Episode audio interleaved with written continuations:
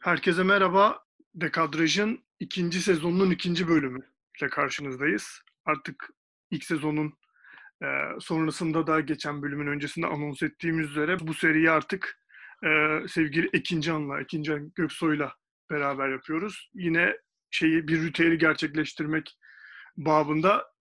Hoş geldin Ekincan, nasılsın? Keyifliyim ben yine.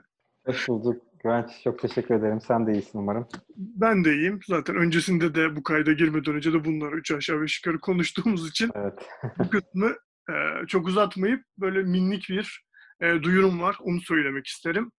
E, Film Lovers Radyo'nun haricinde biz Film Lovers olarak e, Sokrates Podcast'le bir e, seri daha yürütüyoruz. Onun da adı Sinema var. E, orada ben ve zaman zaman Film Lovers'ta da e, yazıları yayınlanan arkadaşım Aras Keser e, bir konuğumuzla birlikte her hafta seçtiğimiz bir konsept etrafında belirlediğimiz filmleri böyle etraflıca konuşuyoruz. Onun da ikinci sezonu e, yaklaşık bir ay önce başladı. İlk iki bölümü de yayınlandı.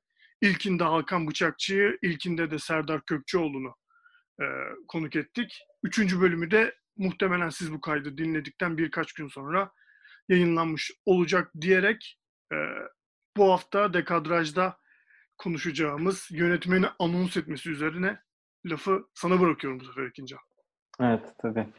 Ee, bu hafta, e, yani bu ay daha doğrusu e, seçtiğimiz yönetmen e, geçen seferkinin aksine e, Avrupalı değil aslında Amerikalı bir yönetmen.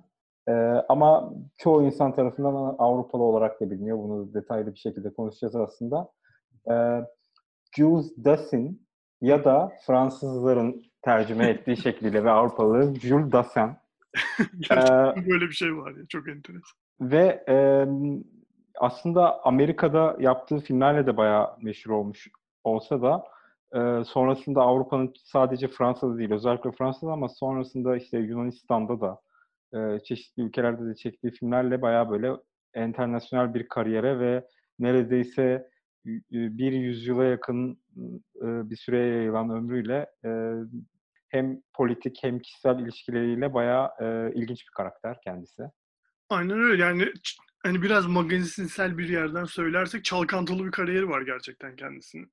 Evet kesinlikle öyle yani ee, ve işte çeşitli dramalar da var işte dramlar da var hayatında tabii. Böyle 1910'ların başında 11 ya da 12 11'de sanırım doğuyor.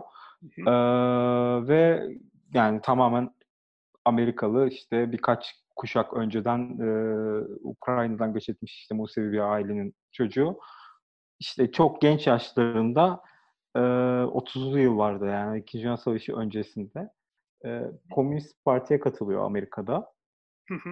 Ve bu bundan sonra bütün hayatını aslında değiştiren bir şey oluyor. Halbuki aslında 1930'ların sonunda e, partiden ayrılmış olsa bile bütün hayatı artık bu e, o kararının e, o karardan dolayı işte e, çeşitli ithamlara ya da işte çeşitli şekillerde suçlamalara maruz kalarak değişiyor ve şekilleniyor. 40'larda film yapmaya başlıyor ve filmleri yani ilk yaptığı 10 film kadarı stüdyoyla yaptığı kontrat üzerine yaptığı işte hani e, sıradan Hollywood filmleri yani komediler, dramlar bir de Dünya Savaşı sırasında çekildiği için işte e, daha propagandif filmler falan da var. Hı hı. Ama herhalde 1945'ten sonra işte bu, burada da ilk konuşacağımız filmi Brute Force'tan sonra daha böyle bir kendi kişiliğini ediniyor herhalde.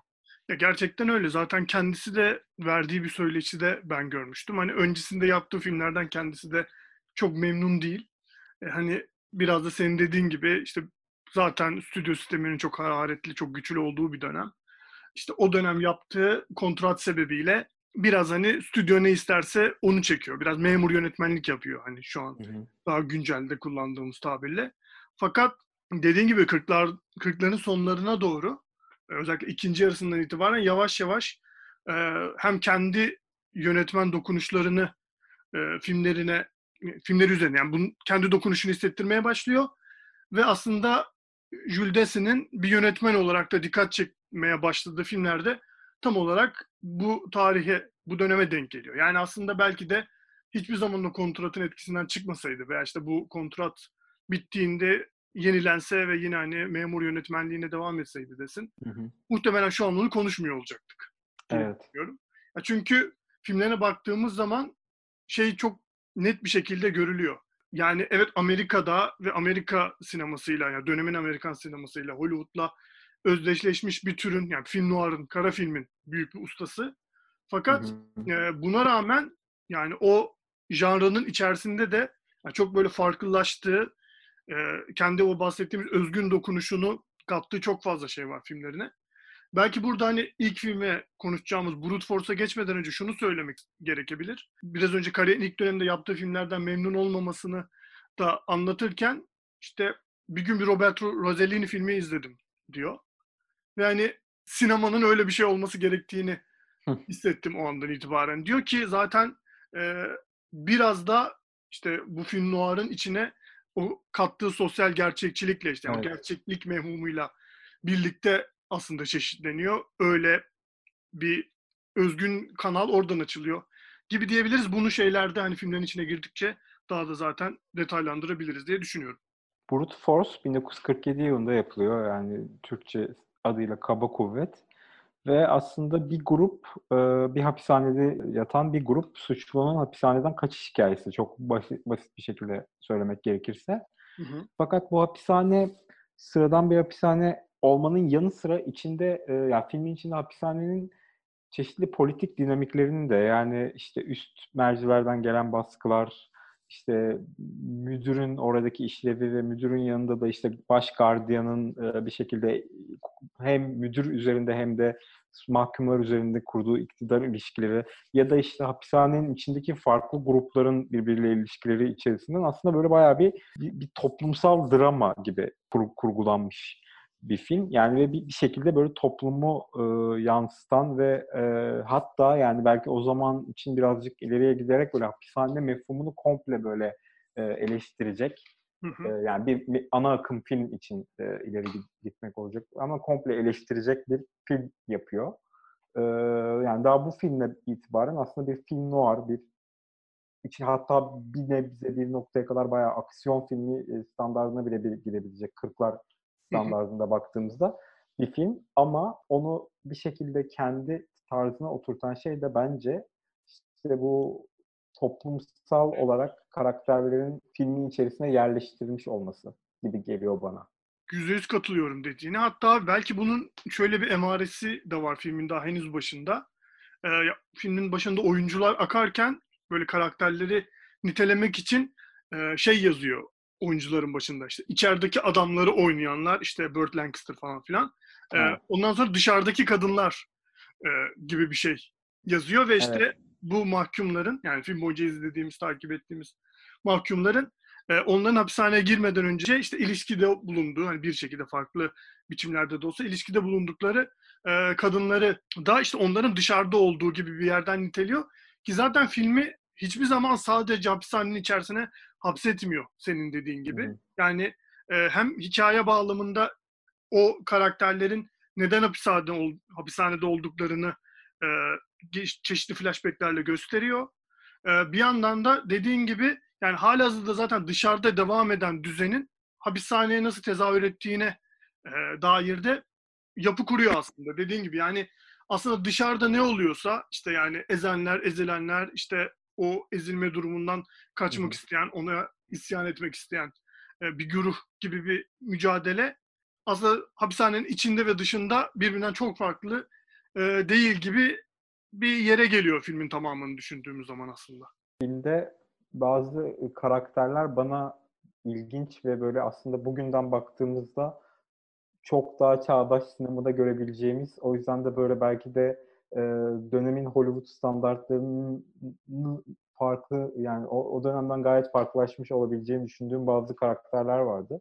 Yani şeyleri düşünürsek böyle hani büyük hapishane dramalarını Hollywood'da yapılmış yani bunların birincisi herhalde işte Shawshank Redemption'dır falan. Bunu söyleyecektim işte, bekliyordum yani. evet yani gardiyan, müdür gibi karakterleri falan düşünürsek hı hı. burada mesela müdürü değil belki ama hani buradaki gardiyan karakteri işte Hume Cronin'in oynadığı yüzbaşı Mansi karakteri bence çok e, ilginç bir karakter o zaman için. Ya böyle bir yandan gerçekten çok baskın bir karakter. Yani şiddet yanlısı, işte çok sevilebilecek bir karakter değil.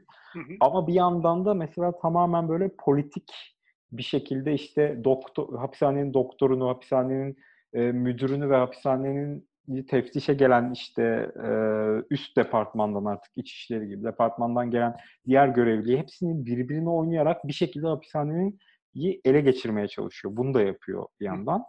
E, ve böyle böyle ilginç kibarlıkları, böyle ilginç zevkleri falan olan ve bir yandan da bu kaba kuvveti sürekli kullanan zaten ve bunun da, filmin adını da veren kaba kuvveti. Hı hı. Ve hatta bu yüzden insanları da hani hem kendi e, görevinde olan yani hem kendi emrinde olan e, gardiyanların da bir kısmının tepkisini bazen çeken sadece şeylerin değil, mahkumların değil bir karakter ve bence tamamen üç boyutlu bir kötü karakter. Ben yani gerçekten kötü bir karakter. Yani biraz böyle siyah beyazda siyaha çok yakın bir karakter. Ama ona rağmen üç boyutlu ve şey bir karakter olduğunu düşünüyorum. Yani farklı emelleri, farklı niyetleri olan bir karakter olduğunu düşünüyorum. O yüzden benim en sevdiğim karakterlerden yani bu film bu filmdeki en sevdiğim karakterlerden biri bu.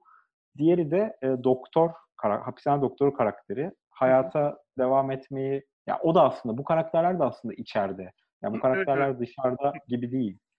Doktor da o yüzden hayatta devam etmenin tek yolunun hani bir şekilde alkolik olmak ve içkiye de e, şey rahatlık bulmak olduğunu düşünen ve tamamen hapishane felsefesine karşı olan ve bu yüzden de neredeyse mahkumlar tarafında olan ve hatta onlara bir noktada az da olsa yar, yardım eden e, bir karakter. Bu iki karakter bence filmi bayağı zenginleştiriyor. Yani tamamıyla bir işte e, hapishaneden kaçmak isteyenler işte kader mahkumları ve işte onlara baskı uygulayan devlet mekanizması e, ikileminden tamamen çıkartıp daha derinleştiriyor. Kesinlikle katılıyorum. Özellikle Guardian Manzi üzerinde söylediğin şeyler bence de çok doğru. Şu an kafamızda canlanan standart Hollywood e, filmlerinde bile, işte hapishane filmlerinde bile, sen Shawshank Redemption'ı söyledin. Benim de mesela Green Mile aklıma geldi. Ee, ya orada da mesela gerçekten saf kötü bir karakter var ama sanki yani saf kötü bir e, gardiyan var daha doğrusu. Hı hı. Ama sanki hikayenin içerisinde hiçbir işlevi yok gibi. Ama işte Manzi karakteri biraz da dediğin gibi aslında tırnak içinde yırtmak isteyen de bir karakter ya hani. Daha büyük olmak isteyen bir karakter. Yani kötülüğü aslında işte veya ikili oynaması işte insanları böyle birbirine düşürmesi vesaire gibi böyle e, içten pazarlıklı hali de aslında birazcık sistemin getirisi gibi bir anlam üretiyor bence.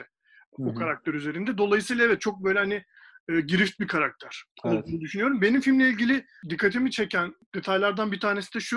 Ya ben filmi diğer konuşacağımız filmlerinden sonra izledim yeniden. E, ve şöyle bir hissiyat geldi bana. Bu filmdeki şeyler, yani tüm mahkumlar, yani daha doğrusu hikayenin odaklandığı mahkumlar, neredeyse Desi'nin kariyerinde, kariyerinin devamında çekeceği e, özellikle film noirların, film noirlarda izlediğimiz hikayeler başına gelmiş ve onun onlar sonucunda hapse düşmüş karakterler gibi. İşte bir tanesi böyle bir femme fatale'in oyununa gelip düşüyor mesela o hani kumar alışkanlığı olan bir karakter var. Veya işte Burt Lancaster'ın oynadığı karakter daha böyle aslında tırnak içerisinde masum ama işte hayat ona biraz böyle olumsuz yerden yaklaştığı için o da işte bir şekilde mahkum pozisyonuna düşüyor. Veya işte yine film noir atmosferinin yaratılmasında çok önemli bir unsur olan işte İkinci Dünya Savaşı hı hı. E, da asker olan bir karakter var. İşte o da İtalya'da görevdeyken orada e, bir İtalyan aşık olduğu için hani mahkum ediliyor vesaire gibi bir durum var. İşte bu bağlantılar üzerinden şöyle bir şey söylenebilir belki. Hani film hmm. noirların evet hani polisi hikayeler anlatıyorlar böyle kendi türkleri, kendi kuralları var, kendi görselleri var şu bu ama hani bir yandan da çok toplumsal bir janra. Hani o dönemin işte büyük buhranından işte İkinci Dünya Savaşı'na kadar işte Amerikan toplumunun nasıl bir çöküş içinde olduğunu aynaladığını vesaire söyleriz ya. Sanki işte evet. o o çöküşün bir şekilde hani gazabına uğramış kişiler Brute Force'ta bu sefer o olaylardan sonra başlarına gelen olumsuzluklardan sonra hapishaneye düşmüş gibiler. Bu anlamda da hani e, o dönemki topluma bakma anlamında da e, hani en başta söylediğimiz şey sadece hapishanenin içini değil daha geniş bir açı, daha geniş bir perspektif sunma noktasında epey kıymetli bir film olduğunu düşünüyorum Brute Force'un. Evet. Bir de yani şey e, final bloğunu gerçekten e, müthiş çekmiş Jüldes'in. Yani o isyan sahnesi ve o sondaki Evet orası. e, hani böyle çok kurgunun bir anda hızlı hızlandığı, ritmin çok arttığı ve müthiş bir gerilim yükseldiği sahne. Ki aslında bir noktadan sonra o desenin e, imzası gibi bir şeye de dönüşüyor diğer filmlerinde de. Hani böyle finallerde hep böyle e, genel seyrin bir sıçrama yaptığı, daha böyle hararetlenen, daha gerilim yükseldiği anlar var diyebiliriz. Evet doğru. Yani filmde e, hem böyle finallerde hem de bazı böyle çok önemli sahnelerde onu birden filmin gidişatını e, hızlandırdığı ve böyle böyle yani araya koyduğu Hı hı. hani tırnak içinde aksiyon anları her filminde mevcut neredeyse. Aynen öyle. Ee, ve hani o da böyle bayağı bir gerilim şey olarak değil hani e, suspense anlamında gerilime de e, hizmet ettiği e, anlar var zaten konuşuruz. O zaman bir sonraki filminden de bahsedelim çünkü bence ikisi de film noir olarak addedilecek olsalar bile birbirinden tamamen farklı filmler bence. Bu Bence filmin e, adı da e, The Naked City, Çıplak Şehir. 1948 yapımı bir Amerikan filmi bu da yine. E, bu filmi ben e, yeni izledim sayılır. Bayağı ilginç geldi bana. Çünkü e, öncelikle film neredeyse işte John Cassavetes e, kamerasını alıp New York sokaklarına çıkmadan 20 yıl önce New York sokaklarına çıkıyor. Ve Evet, hani ve bir- tamamı dış mekanlarda çekiliyor onu söyleyelim. Evet, ki. O, tamam. o zamana göre çok böyle önemli bir adım bu aslında. e, kesinlikle bir stüdyo filmi hani her filmin stüdyo filmi olduğu ve bütün sektörün Hollywood'a taşındığı bir dönemde tekrar bir şekilde böyle hani 40 yıl, 30 yıl sonra tekrar New York'a dönüp New York sokaklarında ve New York'taki gerçek evler, işte karakollar, polis mekanlarında filan filmi çekiyorlar. Ve bunu bilinçli bir şekilde yapıyorlar. Çünkü film zaten yapımcının dış sesiyle anlatılıyor. Yani çok uzun bir süre. Yani film öyle başlıyor ba- önce.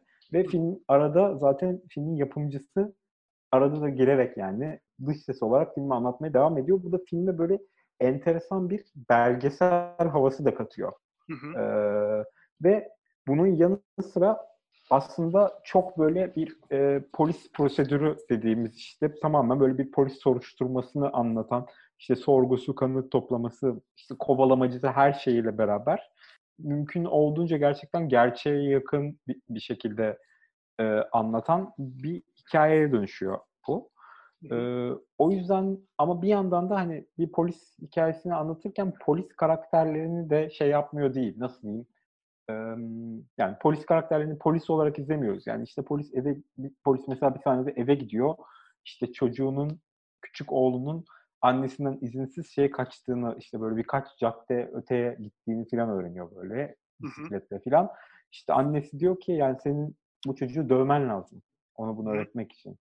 İşte adam da yok yapamam filan bilmem ne. Hani bunu yapsak mı yapmasak mı? Annesi diyor işte biliyorum hani sen buna karşısın ama işte aslında eski tür yöntemler çocuk yetiştirmekte daha önemlidir filan gibi bir tartışma da iyi de izliyoruz mesela. Ee, yani bunun gibi işte o polis karakterlerinin ya da diğer karakterlerin de bir tek polisin de değil hani arka planlarının da olduğu çok belgeselvari bir şekilde böyle bir polis hikayesi üzerinden şehrin gerçekten bütün çıplaklığıyla gözler önüne seren bir film olduğunu düşünüyorum. Ya kesinlikle öyle. Zaten hani anlattığı yani daha doğrusu senin dediğin gibi şehrin hikayesini anlatmak için kullandığı o prosedür böyle hani ya ondan bir sürü vardır yani sinema tarihinde gibi bir şey gerçekten. Onu bir araç gibi kullanıyor neredeyse. Ee, dediğin gibi şehrin panoramasını çıkarmak gibi bir derde kolluyor. Belki işte hani e, şey söyleyebiliriz bu noktada. Hani İtalyan yeni gerçekçiliğini çok sevdiğini ve ondan çok etkilendiğini söylemiştim ya başta. Yani belki Hı hı. bunun en net örneği olabilir Naked City. Ya zaten film yanlış hatırlamıyorsam şöyle bir e, replikle açılıyordu. İşte bu şehirde işte bilmem yani bir sürü milyon tane hikaye var ve onlardan birini izleyeceğiz. Biz gibi bir, bir replikle açılıyordu yanlış hatırlamıyorsam. Yani an- zaten izleyeceğimiz şeyin yani çok sıradan bir hikaye olduğunu yani tırnak içerisinde sıradan bir hikaye olduğunu ve bu şehirde e, bunun, bunun anlatıl yani bu şekilde anlatılabilecek bir sürü farklı hikaye olduğunu söylüyor ve Hı hı. de, yani özellikle New York sokaklarında çekiliyor olması e, bu anlamda çok önemli. Yani hiç ben düşünmemiştim öyle ama yani Cassavetes'e hep çok böyle atfedilir özellikle işte ilk film Shadows'la birlikte vesaire. Hı hı. Hani kamerasını alıp New York'a e, New York sokaklarına çıkmış oradan bir sinema üretmiş e, gibi böyle hani ki haklı da tabii ki oradan Evet. bir şey yaratıyor Cassavetes ama ya Jules Dessin de gerçekten her şeyin dedi senin dediğin gibi Los Angeles'ta hani tamamen kontrol kontrol edilebilir ortamda stüdyolarda çekildiği bir dönemde ya böyle hani kurmaca bir polisiye hikayeyi e, işin içine New York sokaklarında katarak gerçekten böyle benzersiz bir filme dönüştürüyor ki e, yani neredeyse hani o, özellikle ilk bloğunda o dış sesin yani sürekli seyirciye olayları açıklaması hani şey gibi oluyor gerçekten bir noktada. Hani National Geographic'te bir hayvan belgeseli izliyormuşuz gibi bir hissiyat yaratıyor. İşte e, falanca karakter şu an şöyle yapıyor, bakın bu böyle yapıyor falan gibi. Yani böyle tırnak içerisinde gerekli olmayan detaylar vererek zaten hani e, çok bildiğimiz anlamda e, hani seyirciyi gerçek olduğunu ikna edecek e, bir konvansiyonel sinema pratiğini takip etmediğini, ondan daha farklı bir şey yaratmak istediğinde bu gibi detaylarla zaten açık ettiğini düşünüyorum ben filmi. Evet.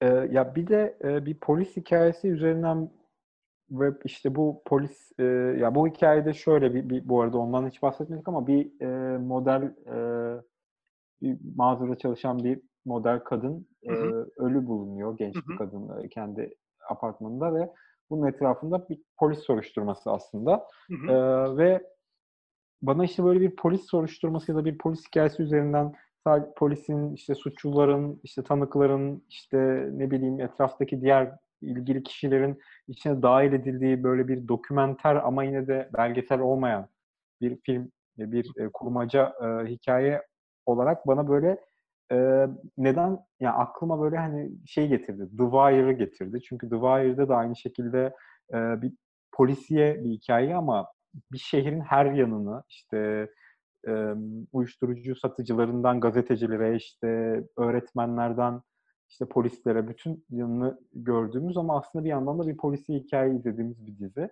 İşte o da böyle gerçeğe olabildiğince yakın e, bir hikaye. O yüzden Naked City'de de o hissiyatı ben biraz aldım ve böyle hani buna benzer dönemin Hollywood filmleri arasında pek bir filmin olduğunu da düşünmüyorum. Yani ben, muhakkak belki vardır buna benzetilebilecek ama e, bu böyle bir hani şehrin hikayesini anlatma e, derdinde olan enteresan bir film. Evet evet yani çok özel bir yerde durduğunu ben de düşünüyorum. Hatta e, yani 48 yapımıydı evet. Yani 48'de böyle bir şey yapmak bana hani ta şeyler ortada yokken hani yeni dalga yönetmenleri Paris'in sokaklarına çıkmamışken yani bir Amerikalının New York'un sokaklarına böyle çıkıp oradan e, bir hani polisiye prosedürü takip ederken dediğimiz gibi hani şehri bu kadar anlatısının bir parçasında parçası olarak e, mevzuya dahil edebiliyor olması gerçekten epey böyle bana e, yani hani nasıl diyeyim yani çok değişik bir kafadan çıktığını belli eden Evet. bir film gerçekten. Naked City Evet, anlamda ki zaten e, hani yavaş yavaş da o kariyerindeki kırılmaya e, doğru gidilen bir dönem. İşte o senin bahsettiğin gibi. Zaten hani hayata genel Hollywood tırnak içerisinde söylüyorum bunu. Hani rüyalar fabrikası Hollywood gibi bir çerçeveden bakmadığın, hani politik dertleri olan bir insan olduğunu vesaire de söyledik ya başta kişisel anlamda da. Hani zaten hani o e, eğlence sinemasının biraz dışında kalmaya çalıştığını da e, görebiliyoruz. Naked City'de bariz bir şekilde diye düşünüyorum. Evet. Bir de bu Evet. şunu da şey de söylemek isterim. Senle ilk sezonda yaptığımız e, Nicholas Ray bölümünde şeyden bahsetmiştik ya gri film muhabbetinden. Evet. Film griz işte hani Evet. Evet. yani şeyin film noir'ın yani kara filmin gri filme dönüştürülmüş versiyonu. Bu da hani belki şimdi onu yeniden o bölümü dinlememiş olanlar için çok kısa belki açabiliriz. E, işte film noir'lar bildiğimiz üzere böyle hani suç hikayeleri anlatıyorlar. İşte herkesin neredeyse bir şekilde suçun bir parçası olduğu, kimsenin e, o çürümüşlükten, o kokuşmuşluktan muaf kalamadığı e, hikayeler anlatıyorlar. E, fakat işte film gri diye bir teori daha ortaya atılıyor bir noktada. O da hani e, bu tür suç filmlerinin belki hani biraz daha e, toplumsal olaylarla daha net bir şekilde bağlaş, bağdaştırıldığı e, filmleri tanımlamak için biraz da sonradan üretilmiş bir tanım aslında. İşte bence hani Naked City onun çok net örneklerinden bir tanesi şeyi e, Nicholas Ray konuşurken Daily by Night'ta söylemiştik sanırım bunu. Evet. E, Daily by Night'ta söylemiştik. Aynen yani bence hatta böyle e, birkaç film sayılacaksa hani film noir'dan film griye böyle geçiş noktasında örnek olarak bakılabilecek. Naked City onun en net örneklerinden bir tanesi bence. Ya, bence de evet yani hatta e, yani Nico, Nicholas Ray ile beraber yani Jules de bir şekilde o film gri teorisinin içine dahil etmek gayet mümkün olabilir yani diye düşünüyorum ben de. Aynen öyle. Belki buradan da bir sonraki filmine e, bağlayabiliriz. Evet. Bir sonraki filmde zaten bu filmler bu arada ilginç bir şekilde yani her sene bir tane şeklinde gidiyor. Hani 47, 48 ve şimdiki filmde 49. 49 evet. Evet. Thieves Highway e, yani hırsızların otoyolu diye çevirebileceğimiz e, bir film. Türkçe'ye de galiba uçurum yolcuları diye gösterilmiş Türkçe'de. Ha, evet. Bir öyle olabilir. bir bilgi de sokayım araya. Sen evet evet o önemli. Ben ona hiç bakmamıştım açıkçası. ee, bu film de bir böyle şey teması yani ben bu bağlantıyı şeyden mi kurdum bilmiyorum ama e, buradaki yine kötü karakteri oynayan Lee J. Cobb, e, Elia Kazan'ın On the Waterfront filminde de benzeri bir e, karakteri oynuyordu. E, oradan mı kurdum bilmiyorum ama burada böyle bir şey vurgusu yani senin e, sosyal ve hani politik böyle onu hani alt seviyede, alt sınıf seviyesindeki o politik e, fikirlerini en fazla hissettirdiği bana film buydu. Yani izlediğim filmler arasında. Ee, aslında böyle bariz bir politik bir e, tandansı olduğunu falan iddia etmiyorum tabii ki öyle bir film değil. Hı hı. E, bu film şöyle bir hikaye. E, bir savaş gazisi e, Nick, Nico hı hı. E, evine dönüyor ve işte böyle şey yapmış hani o da e, babası gibi bir e, tır şoförü ve işte dünyanın böyle dört bir yanına gitmiş ve oralarda böyle ailesine hediyeler getirmiş. Annesine, babasına, işte nişanlısına falan. İşte babasına bir ayakkabı almış ama bir öğreniyor ki babasının ayakları, bacakları kesilmiş işte bir kazadan dolayı. Ve bunun suçlusu olarak da işte ona parasını vermeyen, onu sarhoş eden ve öyle arabaya bindirip ev, evine yollayan bir e, San Francisco'lu meyve tüccarı. E, Mike Figlia'yı e, suçluyor babası. Ve Nick de babasının öcünü almak ya da işte bunu hani bir şekilde e, bu Figlia ile yüzleşmek için plan yapmaya başlıyor ama babasının tırı satılmış. Bu da işte bir şekilde tırı alan e, adamla buluşuyor. Adam bunu bir elma tarlasından elma almaya ikna ediyor ve Nico da şöyle bir plan yapıyor. Elma alacağız tırla. Sonra da Figlia'nın yanına gideceğiz San Francisco'ya ve orada e, bu elmaları satacağım ve bir şekilde Figlia ile yüzleşeceğim. Aslında çok basit e, ve böyle bir içgüdüyle yapılmış bir filmken film böyle çok enteresan bazı gerilim ve gerginlik sahnelerine e, özellikle ilk e, yarısında hakim.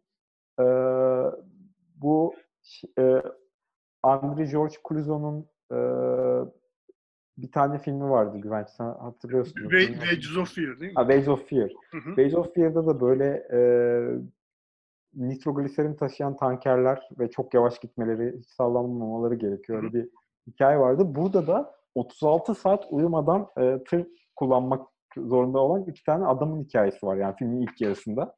Evet. Ve e, beklediğimden çok daha enteresan bir şekilde ger, bir gerilime ve böyle hani e, filmin içine çeken anlara e, sahip ve gerçekten de bir otoyol filmi o yüzden ilk kısmında.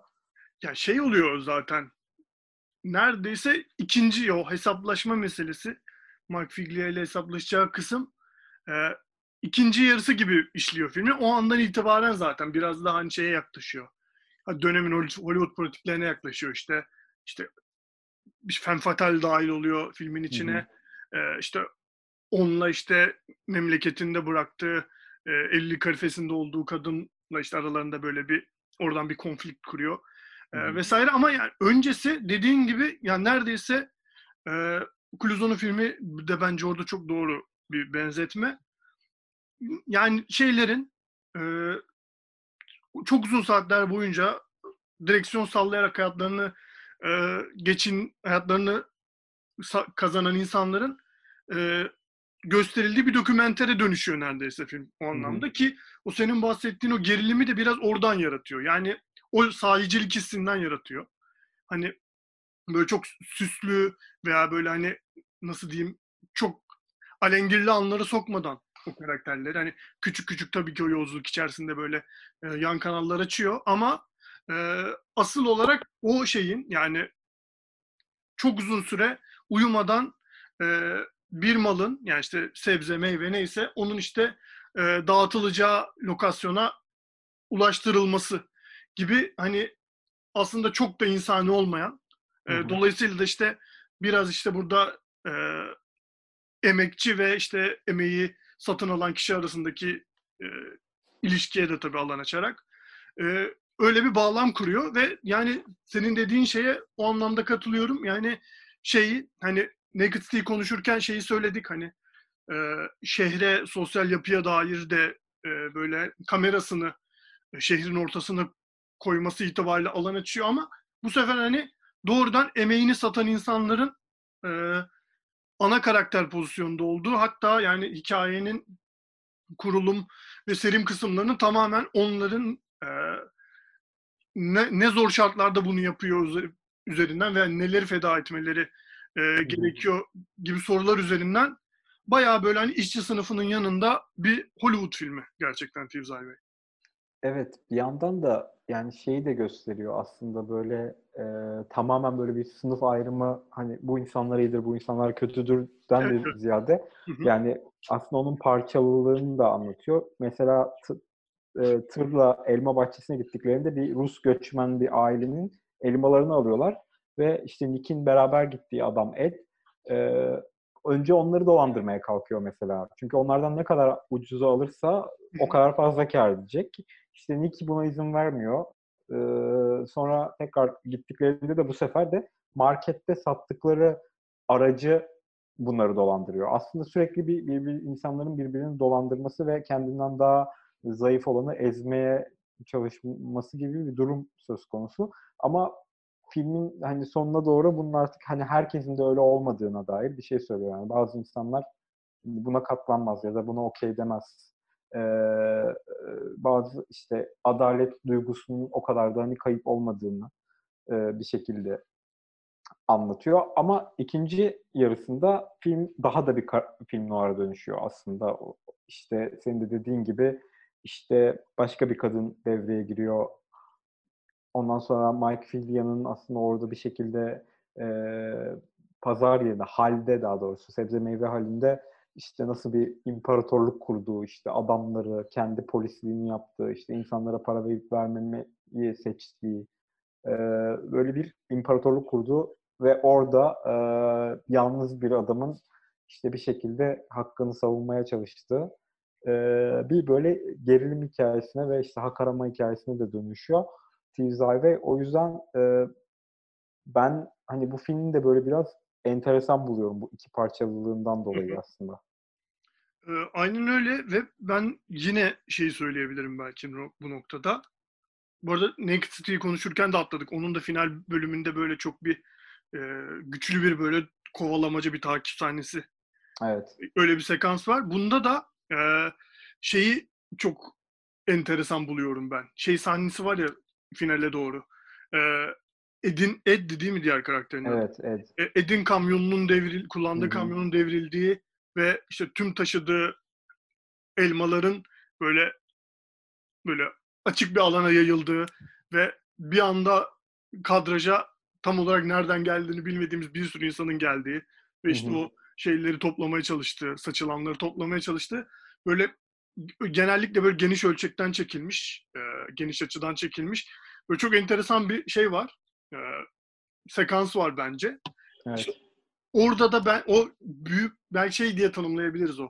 Brute Force'un finali, işte Naked City'nin şeyi o sonundaki kovalama sekansı ve işte Highway'deki o belki de tüm meselenin üzerine kurulduğu o işte bir yerden yani bir noktadan bir noktaya mal taşıma olgusunun hani böyle kırıldığı, sekteye uğradığı e, anı o Desi'nin büyük e, an yakalama konusundaki ustalığının bir simgesi olarak görebiliriz. Yani orada da gerçekten çok büyük bir alan dediğim gibi böyle yani, yani otoyolun geçtiği bir kırsaldan bahsediyoruz. Hani e, evet. yani etrafta bir şehir böyle bir yerleşim yeri vesaire yok.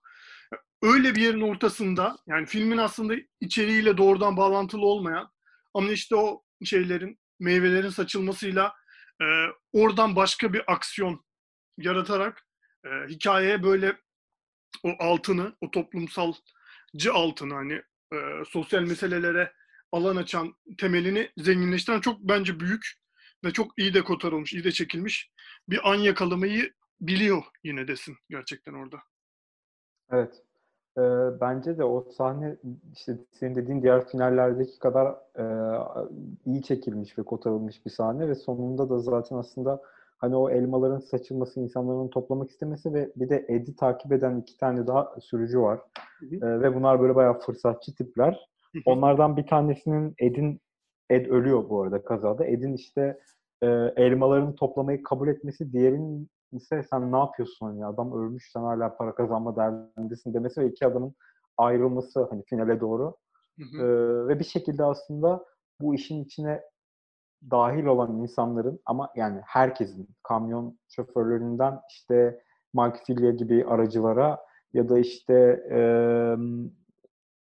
Rika gibi işte seks işçiliği yapan orada kadınla işte Nick'le evlenmek isteyen diğer işte nişanlısı gibi bütün karakterlerin bir şekilde hani hakkaniyetin tarafında hani kendi hayatları içerisinde ya da işte paranın tarafında olmak e, üzere ikiye ayrıldıkları hani bunu bu kadar böyle çok bariz bir şekilde yapmıyor olsa da bunu hissettirdiği bir ve o andan itibaren bu ayrılmanın başladığı bir an var.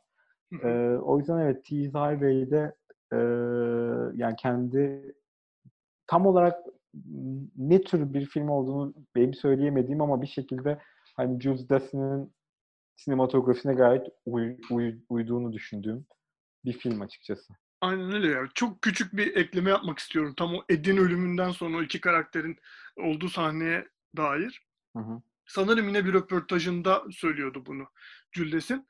O hani Ed'in kamyon devriliyor ve arabası alev alıyor. Sonuçta bir yangın var. Dolayısıyla ortaya çıkan bir e, soğukluk var.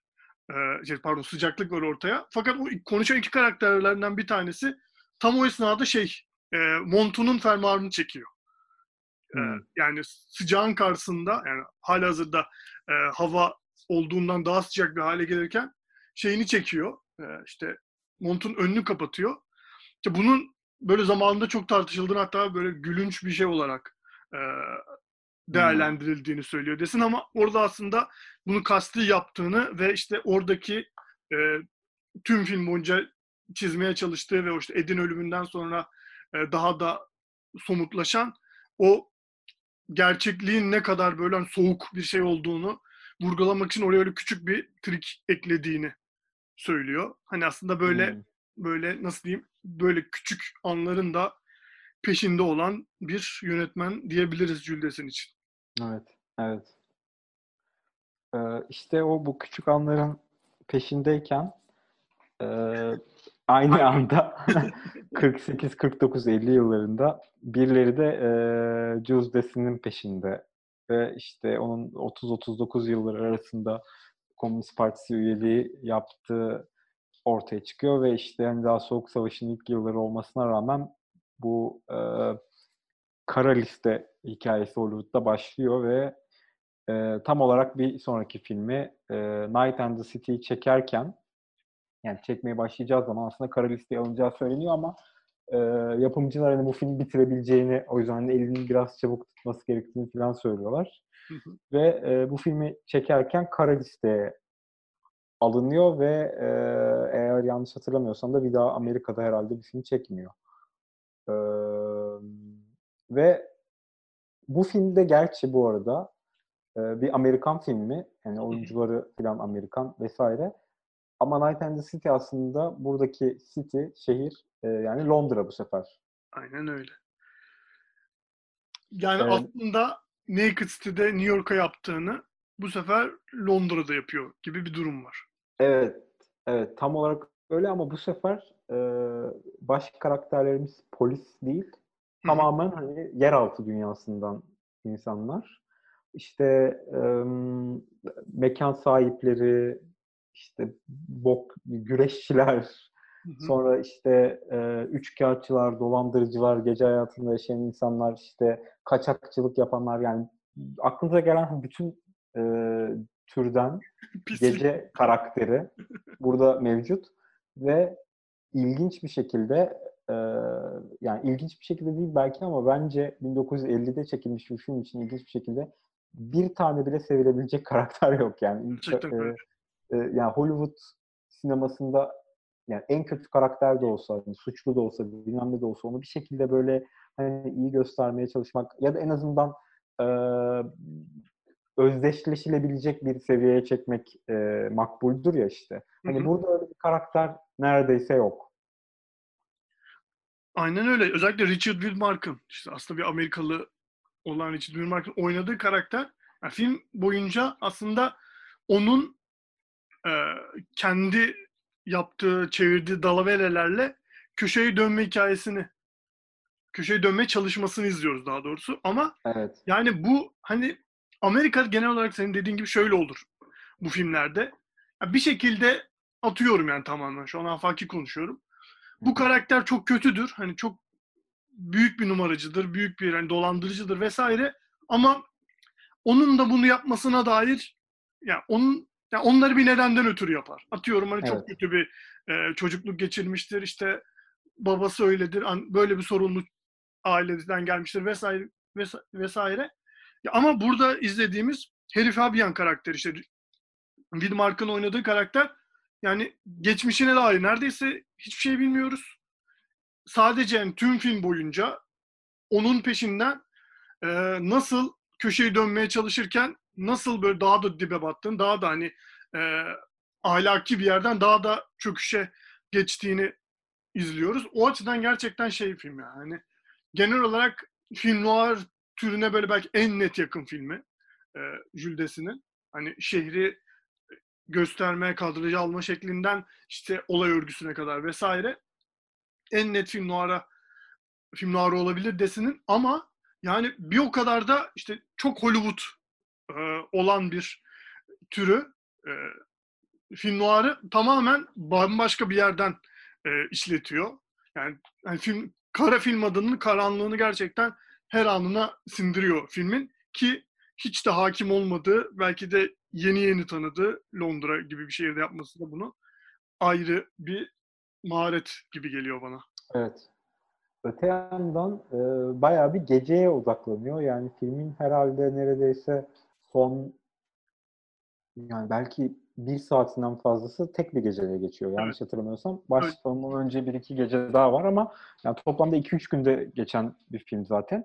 Ve film yani böyle e, Richard Widmark'ın karakteri işte Fabian'ın, Harry Fabian'ın bayağı böyle dipte olduğu bir sahneyle yani e, kendi böyle bir nebze asalak haline dönüştüğü eski sevgilisi ve kadın işte hayaller kurduğu eski sev- eski sevgilisi de ya, eskiden beri sevgilisi olan kadın Uzatmalı Ee, sevgilisi. uzatmalı sevgilisi e, Mary Bristol, Jean Tierney'nin oynadığı karakterin evine ge- gelişi, birinden kaçarak evine gelişi ve o evde de e, işte sigara arıyorum bahanesiyle bir çantadan, onun çantasından para almaya çalışması gibi bir şeyler başlıyor ve yani direkt o karakteri hani bize e, nasıl bir karakter olduğunu böyle bir buçuk iki dakikada yönetmen anlatıyor ve o noktadan sonra da o karakter daha iyiye gitmiyor. Ama sadece böyle sürekli yırtmaya çalışan bir karakter olduğunu görüyoruz ve bu yırtmak için yani kullanmayacağı şey yok. İnsanları kullanabilir, insanların e, reputasyonunu, ününü kullanabilir, insanları birbirine düşürebilir, her şeyi yapabilir ama tek yapması gereken şey, e, tek olmak istediği şey aslında zengin olmak, hani bir şekilde yırtmak yani. E, ve bunu böyle elinde avucunda kalmış azıcık imkanla yapmaya çalışıyor ve bir şekilde bir noktada şansı yaver gidiyor ilk başta. Şöyle ki aslında e, bir boks müsabakası. Aslında adamın yaptığı iş bu arada şöyle bir şey. E, sanki zengin ve önemli bir şahısmış gibi çeşitli barlara, marlara işte bilmem neye gidip turistleri işte belli spesifik bir kulübe yönlendiriyor. Yani yaptığı iş bu. Buradan da çok ufak tefek bir e, para kazanıyor filan. Ve işte bu, e, bu bunu yaparken de bir kulüp bir, bir boks ringine gidiyor. Pardon, güreş ringine gidiyor ve orada bir güreş izlerken şans eseri ünlü Greco-Roman e, güreşçi, bir Yunan güreşçi olan Gregorius'la tanışıyor. Ve Gregorius da işte e, Amerika'da yapılan o güreşin Greco-Roman sanatına bir hakaret olduğunu ve buna işte asla katlanamayacağını falan söyleyip mekanı terk ediyor.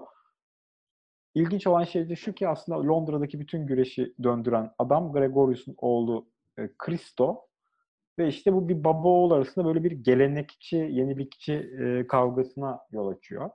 Hı. Ve işte bizim karakterimiz de Gregorius'u kullanarak e, işte Londra'daki bok, şey, e, güreşi ele geçireceğini düşünüyor ve bununla yönelik yatırımlar yapmaya çalışıyor, başlıyor. İşte Harry Fabian e, bu yatırımların sonucunda işte hani zengin olmayı hayal ediyor ve bu sürece giderken böyle gece hayatının içerisinde olan bir sürü karakter karakterle e, ilişkileniyor. Yani dilencilerden işte çiçek satıcılarına, işte garsonlardan kulüp sahiplerine, kaçakçılardan işte dolandırıcılara kadar falan. Ve bütün bir şekliyle yani şeyde yaptığının e, bir gece versiyonunu yapıyor gibi. Naked City'de yaptığının ve bunu Londra üzerinden yapıyor ve yine bir ge- e, şehir portresi ve ge- bir gece şehri portresi aslında bu. Ya evet o anlamda sunduğu deneyim de çok eğlenceli. Yani o şeyle sürekli yeni karakterlerle ilişkileri neredeyse filmi böyle bir karakter galerisi gibi bir şeye dönüştürürken ya o hikaye anlatma maharetiyle birlikte bundan hani böyle takip edilmesi zor, böyle içine girilmesi zor bir yapıya dönüştürmüyor filmi. Gerçekten o Henry Fabian karakterini takip ederken e, yani tüm o girdiği odalar, girdiği sokaklar, işte işte gölgeler, aydınlıklar vesaire gerçekten böyle tek bir bütünün parçası gibi e, işte gece Londra ve gece e, kes, kesişiminin böyle gerçekten su gibi akan bir bütününe dönüşüyor. İzlemesi bence çok keyifli bir film yani. Ben ikinci sefer izledim podcast evet. öncesi. Ya bir daha izlerim. Yani yakın vakitte bir daha çıksa karşıma bir fırsat olsa izlerim gibi. Gerçekten müthiş e, izlemesi eğlenceli, keyifli bir film. Bence de ya. Benim e, favorim olabilir yani. Jules Dassin filmleri arasında. Dediğim gibi hani 1950'de gelen bu e, kara listeyle birlikte işte pek çok yönetmen ve özellikle senarist gibi Jules Dassin de Hollywood'da yani Amerika'da film yapamaz hale geliyor. Ve tıpkı çoğu e, yönetmen senarist gibi o da onlar da Avrupa'ya gidiyor ve arada herhalde bir 5 yıl e, ara vererek 5 e, yılın sonunda sanırım en iyi bir en çok bilinen filmi mi diyeyim yani en fazla izlenen filmi muhtemelen olan muhtemelen. e, ya zaten Fransız zannedilmesinin e, nedeni de muhtemelen bu film Rififi. Evet. Fransız zannedilmesinin sebeplerinden biri bu. Birisi de e, muhtemelen oğlu Joe Dassin. evet. E, o da çok ünlü bir e, müzisyen oluyor işte genç yaşında evet. hayatını kaybediyor ama hatta Joe Dassin'in en meşhur şarkılarından biri e, Lete Andian e, Yozgat Blues'da Ercan Kesal'ın sürekli söylediği şarkı. Hani sinema severler oradan da hatırlayabilir. Böyle de bir trivia. Evet. Rififi, ya sanırım sen Night and the City için söyledin.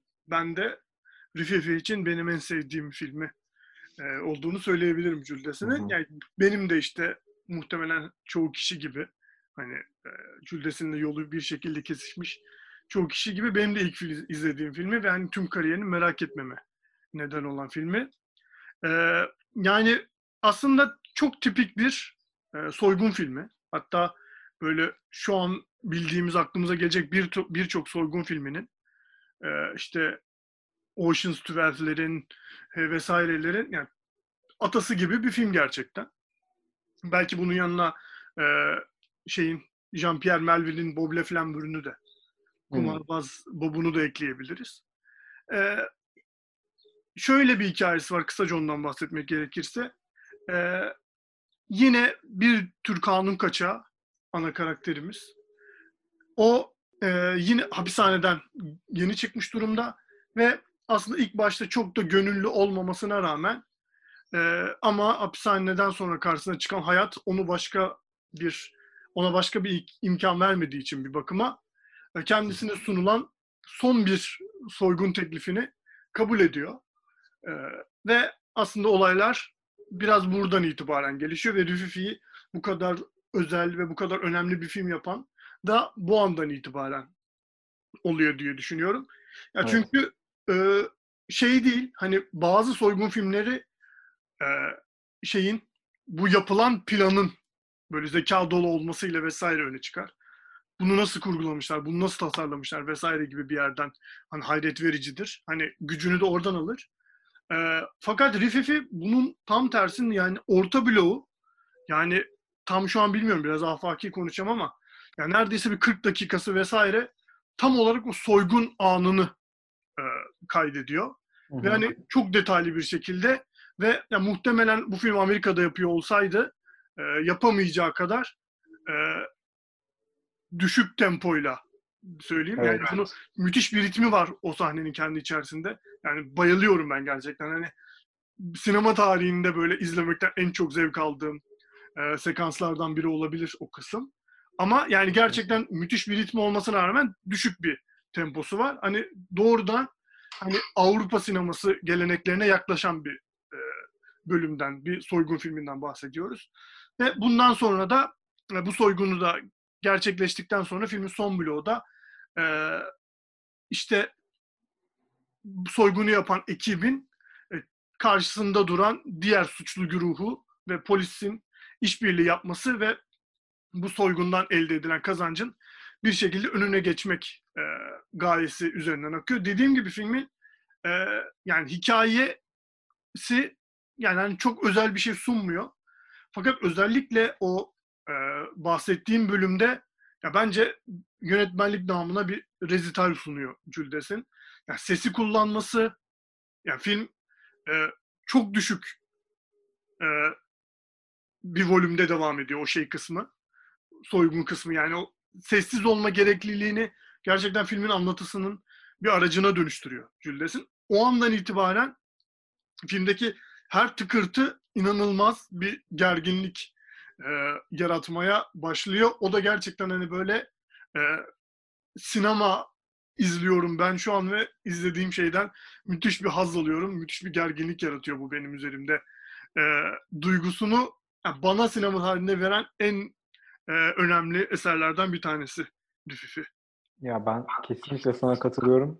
Ve şöyle bir şey de e, var hani böyle nefesleri nefes kesen sahne falan diye hani böyle aksiyon filmlerinde anlatılır ya. Hani burada gerçekten nefes almaya korkutuyor seni filmi izlerken. Çünkü aşırı derecede yani sessiz böyle ve o sessizlik ve işte e, low volume ve yavaşlık bir şekilde seni içine alıyor.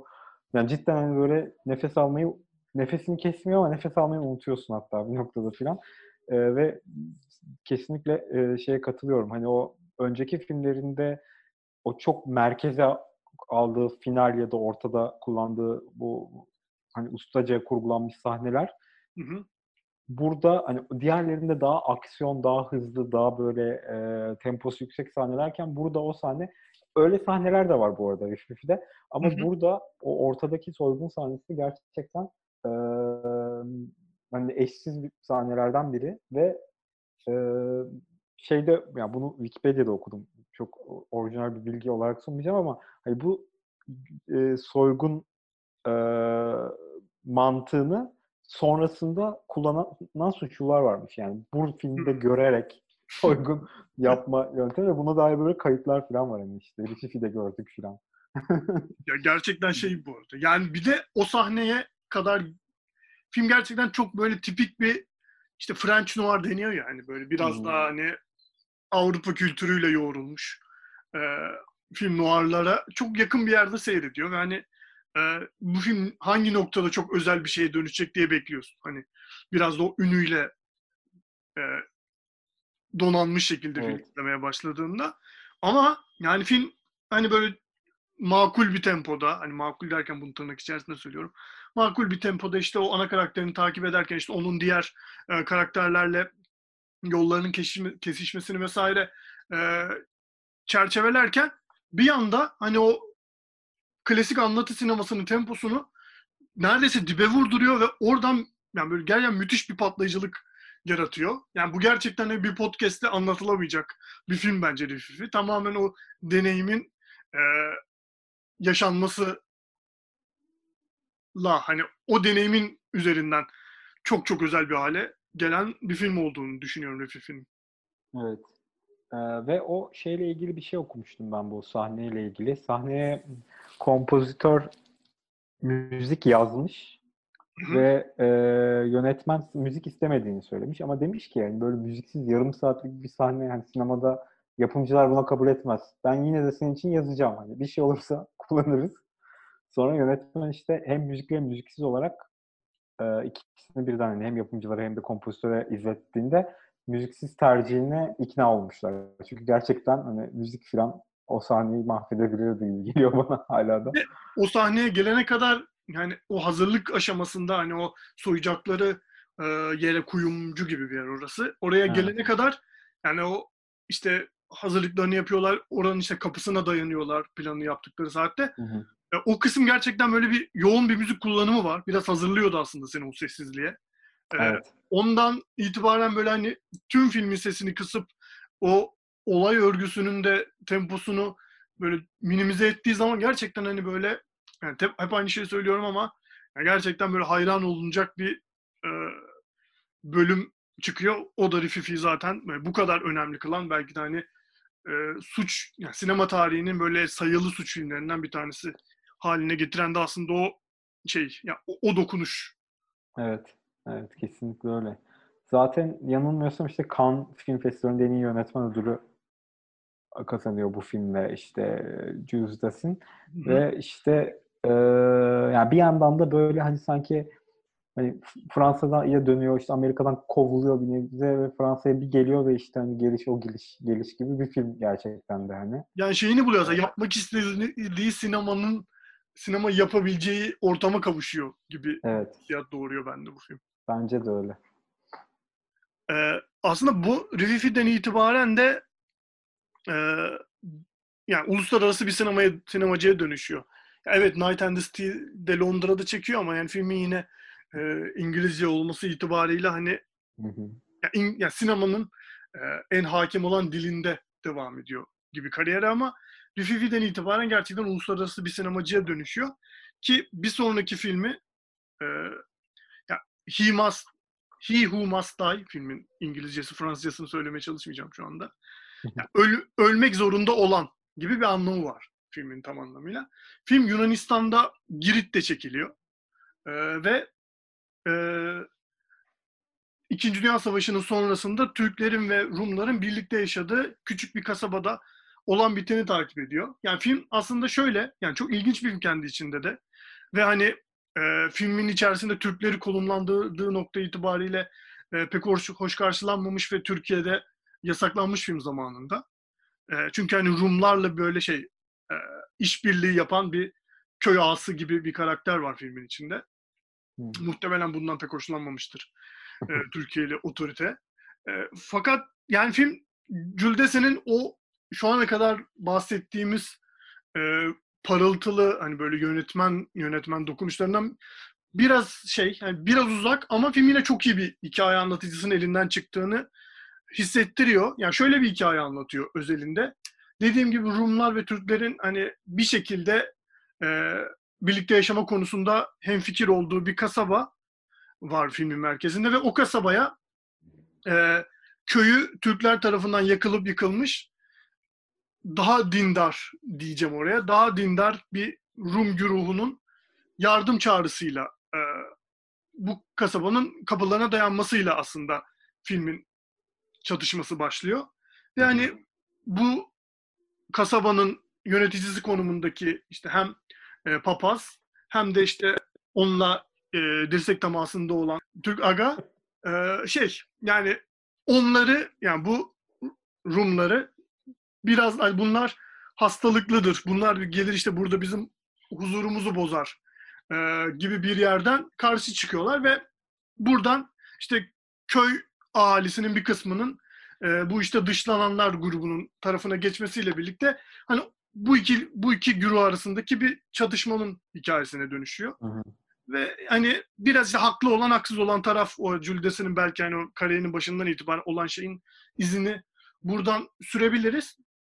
E, fakat dediğim gibi böyle hani yönetmenlik namına böyle çok parlak, çok yüksek dokunuşlar yok ama filmin sonunda e, bu dışlanan güruhun e, başındaki papazın ki Riffi'nin merkezindeki karakteri de e, oynayan Jansel ve canlandırıyor onu da. E, onun elinde şeyle, elinde tüfekle bu kasabanın e, böyle sınırlarına dayanması hani böyle gerçekten yine o Cüldese'nin büyük an yakalama e, konusundaki hünerini sergiliyor ki onun bu filmin de final bloğu böyle hani e, böyle çatışma sahneleri vesaireler var. Oralar yine tabii ki çok iyi çekilmiş. O anlamda hani e, Girit'te çekse de filmi yine de hani o yönetmen maharetlerini görebiliyoruz. Diğer filmlerinden, konuştuğumuz filmlerinden belki bir tık seviye aşağıda olsa da He Who Must Die filminin olduğunu Evet. söyleyebiliriz. Bu filmde de işte sonradan karısı olacak işte e, Yunan aktris Melina Mercouri ile ilk hani çalıştığı film. Sonrasında işte Never on Sunday diye 1960'da işte yine Cannes'da gösterilen bir film çekiyorlar. Ama herhalde bu ikilinin çektiği beraber ol, olduğu ve en meşhur film ve belki de Türkiye'de de en çok bilinen Hughes Dessen filmi Topkapı e, geliyor. Bundan tabii He Who Must Die'dan 7 yıl sonra 1964 yılında çektiği ve yani son iyi filmlerinden ya da işte son böyle meşhur ismini duyurduğu filmlerden biri diyebiliriz bu hikayeye. E, Topkapı yine bir e, aslında Hollywood filmi.